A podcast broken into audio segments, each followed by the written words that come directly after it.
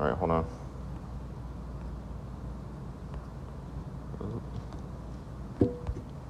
Do you, do you care where I am? No, not at all. But I don't want to make any noise or anything. Okay.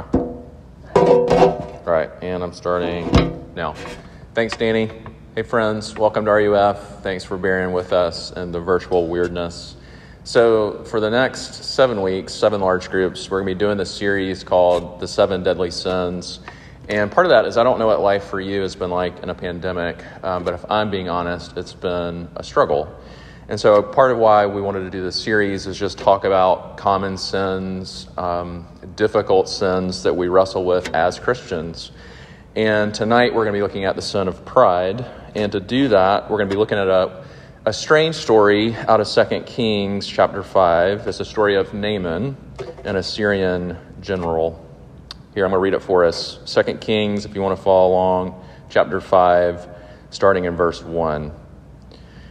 Naaman, commander of the army of the king of Syria, was a great man with his master and in high favor, because by him the Lord had given victory to Syria. He was a mighty man of valor, but he was a leper. Now the Syrians, in one of their raids, had carried off a little girl from the land of Israel, and she worked in the service of Naaman's wife. She said to her mistress, Would that my Lord were with the prophet who is in Samaria. He would cure him of his leprosy. So Naaman went in and told his Lord, Thus and so spoke uh, the girl from the land of Israel. And the king of Syria said, Go now, and I will send a letter to the king of Israel. So he, Naaman, went, taking with him ten talents of silver, six thousand shekels of gold, and ten changes of clothing. And he brought the letter to the king of Israel, which read, When this letter reaches you, know that I have sent to you Naaman my servant, that you may cure him of his leprosy. And when the king of Israel read the letter, he tore his clothes and said, Am I God to kill and to make alive, that this man sends word to me to cure a man of his leprosy? Only consider and see how he is seeking a quarrel with me. But when Elisha, the man of God, heard that the king of Israel had torn his clothes, he sent to the king, saying, Why have you torn your clothes? Let him come now to me, that he may know that there is a prophet in Israel. So Naaman came with his horses and chariots and stood at the door of Elisha's house. And Elisha sent a messenger to him, saying, Go and wash in the Jordan seven times, and your flesh shall be restored, and you shall be clean. But Naaman was angry and went away, saying, Behold, I thought that he would surely come out to me and stand and call upon the name of the Lord his God, and wave his hand over the place and cure the leper. Are not Abana and Pharpar, the rivers of Damascus, better than all the waters of Israel? Could I not wash in them and be clean? And so he turned and went away in a rage.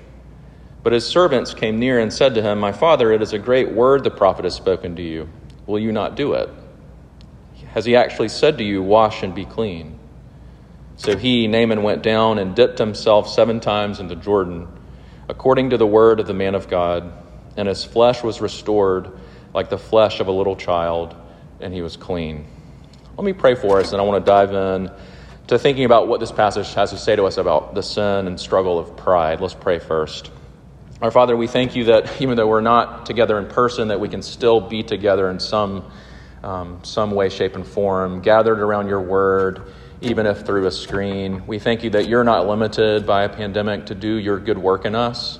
And Lord, I pray that um, tonight that you really would work on our pride, that you would help us to repent and believe the gospel afresh that you would convict us of the places and the ways that we are proud and have been proud and, and remain proud. And at the same time, would you show us Jesus, uh, the Jesus who humbled himself, the Jesus who, though rich, became poor, that we, though poor, might in him become rich. Would you show us Jesus and the humility of Jesus, and would you invite us uh, into that humility even tonight to learn what that means for our lives? and to learn how the gospel creates that kind of humility in, in us. Would you meet us in that way, O oh Lord, we pray. We pray these things in Christ's name. Amen. So, one of the most formative books for me in all of my Christian life, I read probably while I was in high school, was C.S. Lewis's Mere Christianity. And in Mere Christianity, uh, uh, the chapter that still just blows me away, I just reread it. It's chapter 8, I believe, and it's simply called The Great Sin, and it's all about pride. And here's what he says. Here how, here's how Lewis starts talking about pride, and he calls it the vice of all vices. It's the sin beneath all other sins because pride is a spiritual sin that keeps us in a position where we're defying God and despising each other. But here's, here's what Lewis wrote years ago. He said this He said, According to Christian teachers, the essential vice, the utmost evil, is pride. Unchastity, anger, greed, drunkenness, and all that are mere flea bites in comparison. It was through pride that the devil became the devil. Pride leads to every other vice. It is the complete anti God state of mind. And what I want to do tonight is just look at what 2 Kings 5 tells us about pride. And I just want to do two things as we think about what this passage has for us. First, I want to think about how pride works. And then, second, I want to look at how pride is healed, the healing of pride. So, first, let's look at Naaman and look at how pride works. And there are four things I want you to see about how pride works in our hearts and our lives. Here's the first. The first is that we see that Naaman very clearly from the, from the jump felt very entitled. Uh, that, that little detail about there was a little girl in his house who was a little slave girl that he had stolen, he and his army had stolen from Israel, and she's the one in God's kingdom, in God's humble ways, who tells him about this prophet who might heal him, Elisha. But the first thing I don't want you to miss is that Naaman obviously felt very entitled to steal a little girl from the land of Israel and make her his own. She actually, this passage tells us, worked for his wife as a mistress. And we don't know the fullness of what else her slavery entailed. But Naaman, obviously, by his pride, felt very entitled. And that's the first thing I want you to see is that pride makes us feel enormously entitled to do what we want, to say what we want, to think what we want, and to treat people as we want in a way that pleases ourselves. And that's why pride is the ultimate affront to anything close to gratitude, right? That's why Tim Keller, I've always loved the way he says it. He says he calls pride cosmic plagiarism. Because instead of receiving any gift that we might have and looking at other people and looking at all the good things that God has given us as gifts from Him, we feel entitled to them. Which often means we, because we feel entitled, we get embittered when we don't have them. Think about, you know, maybe you're, you're embittered about your singleness because you feel entitled to a boyfriend or a girlfriend, and part of that is pride at work in your life. Why do I not have this? I should have this. So, pride makes us, instead of uh, living with deep gratitude to God for his good gifts, we feel entitled to do whatever makes us feel good about ourselves, thus, treat others as objects to be used and possessed. Think about it like this for a second. Think about how, when we think about lust, think about how actually there's so much pride behind lust, which is why we feel in our lust entitled to use another human being made in God's image, made for his glory, precious in his sight and then we use them in an entitled way for our own pleasure and gratification. Pride is the sin behind every other sin, and that's how part of the way it works, even behind lust. So, first, pride makes us feel very entitled. But second, the second thing I want you to see about Naaman is Naaman led with strength, not weakness, not vulnerability. He led with his successes, he led with putting forward a good image not in weakness and in vulnerability, which is why, if you call it in the passage, he shows up with essentially an entire bank, an entire wardrobe, chariots, and horses. He shows up with the entourage of his success, the entourage of his power, the entourage and possessions of his strength, so to speak. And that's what I, the second thing I want you to say about pride is pride won't let us be weak and vulnerable, which is what we really are. So instead of being honest about what we really struggle with, about who we really are, about our deep insecurities, we try to present a certain image of success and strength, and that is pride. It's why we often dress the way that we dress. It's why we can look in a mirror and do this forever and ever just so we can go into the world and present a certain image because we are proud people at heart instead of being honest about our insecurities and real about our struggles, we try to make ourselves seem impressive and successful. Uh, I just had a moment like this just the other day. It was a small one where uh, a friend had asked me, you know, how are you holding up? And without thinking, I just said, doing great, actually. And then I caught myself, and the reality was that day I just crushed 20 McNuggets alone in my car. And it was sort of like, I, it was a lie. And so I actually did circle back in the moment and said, be honest, I'm, I'm having a bit of a hard day. But pride is that first impulse to want to present a strong, successful image of ourselves. Pride is also why we don't pray. We don't want to be dependent on anyone. I've always loved the way that Paul Miller, in his great book, A Praying Life, he says it like this, and it's always convicted me. He said, If you're not praying, you are quietly confident that time, money, and talent are all you need in life. And that's the place that pride keeps us in a place of where we don't do vulnerability, where we don't confess our sins, where we don't share our struggles, and where we don't even take them to the Lord in prayer. Third, Naaman felt superior. That's the little bit about when Elisha says, Go wash in the Jordan River. Naaman felt above that.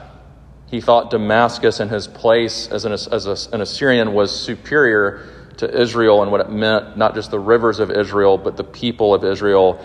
Pride does that. It makes us feel better than others. It makes us feel like we have to be better, more superior to others. Uh, listen to the way that Lewis, again in that great chapter in, in Mere Christianity, he says it like this. He says, Other vices may sometimes bring people together. You may find good fellowship and jokes and friendliness among drunken people or unchaste people, but pride always means enmity. It is enmity. And not only enmity between man and man, but enmity to God. In God, you come up against something which is in every respect immeasurably superior to yourself and listen to this what he says As long as you are proud, you cannot know God. A proud man is always looking down on things and people. And of course, as long as you are looking down, you cannot see something that is above you. And this is part of what makes pride so tricky as a Christian is it even sneaks into the good things we might do. You maybe have heard me share the story before, but the first mission trip I ever took as a young Christian, sophomore year, right before sophomore year of high school, we went to West Virginia, and I was on fire for the Lord. I was growing, I was in the Word, I was praying. It was a beautiful time in my Christian life, but then pride really snuck in. So we're on this mission trip in Virginia, and there was two groups of guys sleeping in two separate rooms. And for whatever reason, I think good reasons, I was in my room and I decided to lead our, our little room of guys in a time of prayer. And so we prayed and then went to bed. Well, then the next morning at breakfast, much to our surprise, we found out what was happening in the other guy's room that night, and it, it, turned out that they were talking in some unkind and gossipy ways about the girls without knowing that the girls in our group were directly below them and heard everything. And as they were sharing that, I remember this, this gleeful feeling that I was better than them because I had led my group in a time of prayer. And I remember telling my youth pastor, just trying to, the way that pride works, right? We're trying to show our righteousness. I remember saying to him, guess what we were doing? We were praying as they were talking all kinds of things about the girls. And I'll never forget the look of just disappointment in his face because what he saw is what I didn't see was that there was pride even behind my prayer there was pride behind the way I was doing and then telling others how I was doing the Christian life. Pride is so sneaky in that way. It makes us feel superior, sometimes even as Christians, which is part of why it's like a cancer in us. It's easy for us to not see it, and we need others to see it and call it out, like my youth pastor did. And fourth, the last thing I want you to see about pride and how it works is that Naaman was really easily offended, which is why when Elisha told him to go wash in the Jordan, he got really mad and he went away. The pastor said he was angry and went away. And it wasn't until his friends, his servants, kind of talked him out of it to at least trying what Elisha was saying that he actually listened and did what Elisha told him to do. That's part of what pride does in us is it makes us easily offended. In other words, you don't take criticism very well, nor do you have grace or patience for anyone who might slight you in the smallest ways. Pride makes us petty, right? It makes us easily offended, petty, we don't take criticism well because when you have a high opinion of yourself, you can never really listen or learn from anyone. And when your entire identity is in being right, which is what pride does in us, then you can never, ever admit to yourself, much less others, when you're wrong. So, how do you know if you're proud? Do you find it easy to be grateful? Or are you bitter that you don't have what you think you deserve? Uh, do you share your struggles with friends? Or do you hide them in order to look like a good Christian who has it all together? Do you ever feel just a little bit better than those people, whoever those people are to you? And do you handle criticism or rebuke? Faithful are the wounds of a friend, is what Proverbs says. Can you receive that in your life? Or are you too defensive? So, first, how pride works. And if you're like me, you see something of the pride in your life. But the last thing I want to talk about is the healing of pride.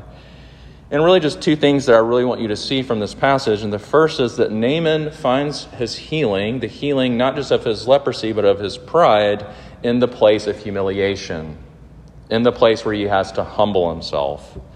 Again, the rivers of Damascus were far more beautiful, far more impressive, far more attractive than the Jordan River in Israel, which was unimpressive at best and off putting at worst. And what I want you to see is part of what Elisha and part of what the Lord are doing is they're humbling Naaman. It's as if the Lord is saying to him, Naaman, you have a problem far greater than your leprosy, the leprosy that covers your skin. And that problem is your pride, the pride that covers and chokes your heart. Your healing comes in being humbled. It's the only way to begin to chip away at your pride. Uh, the moment where this passage became really real to me was a moment probably seven, eight years ago. I was having a, an issue in my life, and I had landed through counseling into kind of what I would just call a recovery group. And I remember being in that group and thinking, I, don't, I shouldn't be here. Someone like me shouldn't be in a room like this. And, and somewhere in the middle of that, as I was thinking, I shouldn't be here, and as pride was eating away like a cancer at my heart, this passage came to mind because I, like Naaman, had thought that's the last place I thought my healing should come from. My healing should come in the ways that I want it to. My healing should come in the ways that are acceptable to me. My healing should come in ways that make me look good, not ways that embarrass me or ways that make me look bad. And it was like the Lord was saying, it's, it's time to wash in the Jordan River. That sometimes our healing comes, often our healing comes Maybe always our healing comes from the place where we're being humbled, from the place where we are in touch more and more with our brokenness and that we really are worse than we know ourselves to be. The reality for me in that season was it was my pride that was keeping me from getting the help I truly needed. That's why you've heard me. If you've ever had a one-on-one with me and we've got, we've broached the topic of counseling, you, I probably have said this to you. I always say the same thing: that the only thing you have, the only thing you risk to lose is your pride, and that's actually a beautiful and great thing. And that's why part of when we think about how the opposite of pride is humility, and in the kingdom of Jesus, the proud are out and the humble are in. It, it takes us back to the way we even became Christians to become a Christian is the humbling of the pride that told you you didn't need a Savior or you could save yourself. And then you were brought to that point by the Spirit to see your need for Jesus, to see maybe your sin for the first time, to see why you needed to be saved. That's called humility. And that means that one of the most gracious things that God can do in our lives is to expose our pride, is to bring things into our lives that, that humble us, that show us and expose our weakness even as they expose our pride. And that's the second thing I want you to see about Naaman's, uh, Naaman's healing and where we find healing is that Naaman found healing ultimately, not just in his own humiliation, but he ultimately found healing in the humiliation of Jesus. Think with me just for a second. Long after Naaman's death, years and years later, we find Jesus with John the Baptist on the bank of the Jordan River. If you know the story, John has been baptizing sinners in the Jordan River. He's been inviting them, prophesying to them to repent and to believe the good news about the coming Messiah, Jesus. So imagine John's confusion when Jesus, this Messiah he's preaching, this sinless Savior that he's offering to, to sinners, comes and asks to be baptized himself. You would, if we were John the Baptist, the question we would be asking is, why, Jesus, why would I baptize you? You're not a sinner, you're the Savior of sinners. But the reality is that Jesus' baptism is where our healing begins, it's where our healing happens. When, when we are baptized, we are trusting that the Lord's grace can wash away our sins and give us new life, make us clean for the first time. But when Jesus was baptized, it was the exact opposite. Think about just the image. Jesus wades into the River Jordan, and he is literally washed as he's being baptized with sinful waters. He's being washed with our sins and the sins of everyone who'd been baptized in the Jordan, and our sins, our pride, our lust, our greed, every sin we're going to talk about this semester is washed unto Jesus that we might be clean. Another way to say it is Jesus is baptized into our sins that he might carry them to the cross and bear the judgment that they deserve that he might free us and forgive us from them forever. He is washed with our pride and lust and greed, that we might be washed by his Spirit and by his grace. Our salvation is in the humility of Jesus.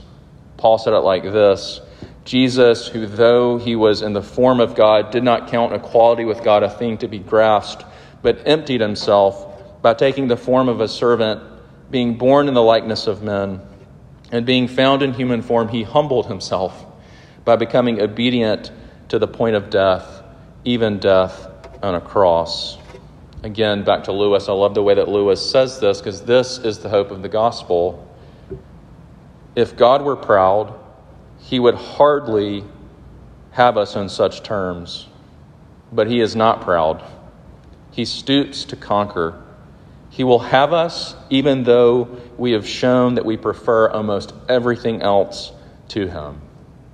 Another way we could say that our hope tonight is that the Lord isn't too proud to love proud people like you and me.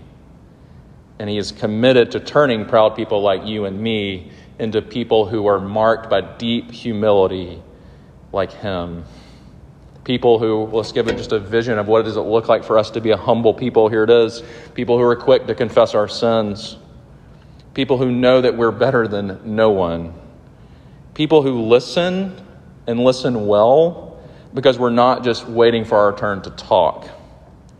People who are the best friends in the whole world because not only are they safe to confess your sins to, but also because they're vulnerable about their own.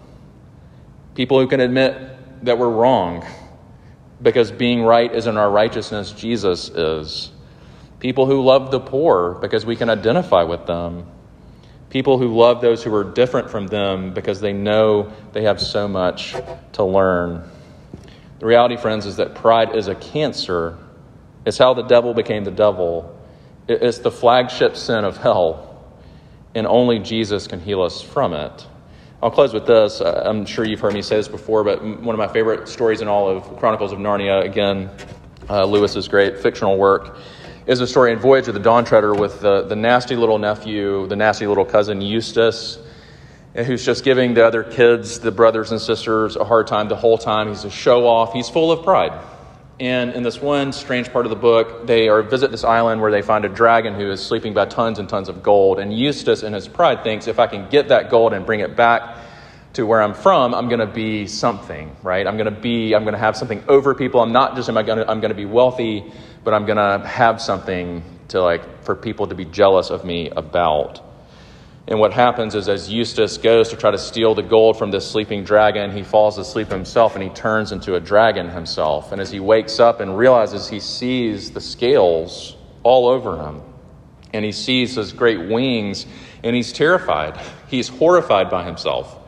And what he tries to do is he, he starts trying to peel his own dragon's skin and scales off, but he can't. He keeps trying to pull them off, and as soon as he gets just a little bit off, they cover his whole body again. He is a dragon covered in the scales of a dragon. And then he happens upon Aslan, the Christ figure. And Aslan does what Aslan alone can do. He says, Only I can get these scales off of you. And the way that Lewis tells it is, is Aslan does. And, and Eustace is telling the kids what happened as Aslan rips those dragon scales off of him and makes him a, a human again. As he says, that first claw, as it dug into my dragon skin, it was so painful. But then, but then, I, I, saw myself and the scales were off, and I, and I felt the clean, smooth body, and I felt clean again. And this is what I want you to see is that the way the Lord heals our pride is by beginning to tear off those scales. And at first, you need to know this the pain of losing your pride is going to feel like you're going to die. But what you're going to find is like Eustace and like Naaman, is that you finally, in the arms of a Savior and a healer like Jesus, you finally begin to feel clean, like a little child, without a care in the world other than the joy and wonder of being loved, the proud person that you are, by someone like Jesus. It's the joy and wonder of humility, His humility in stooping to love us in that way in his humility, making us humble. Let's pray together.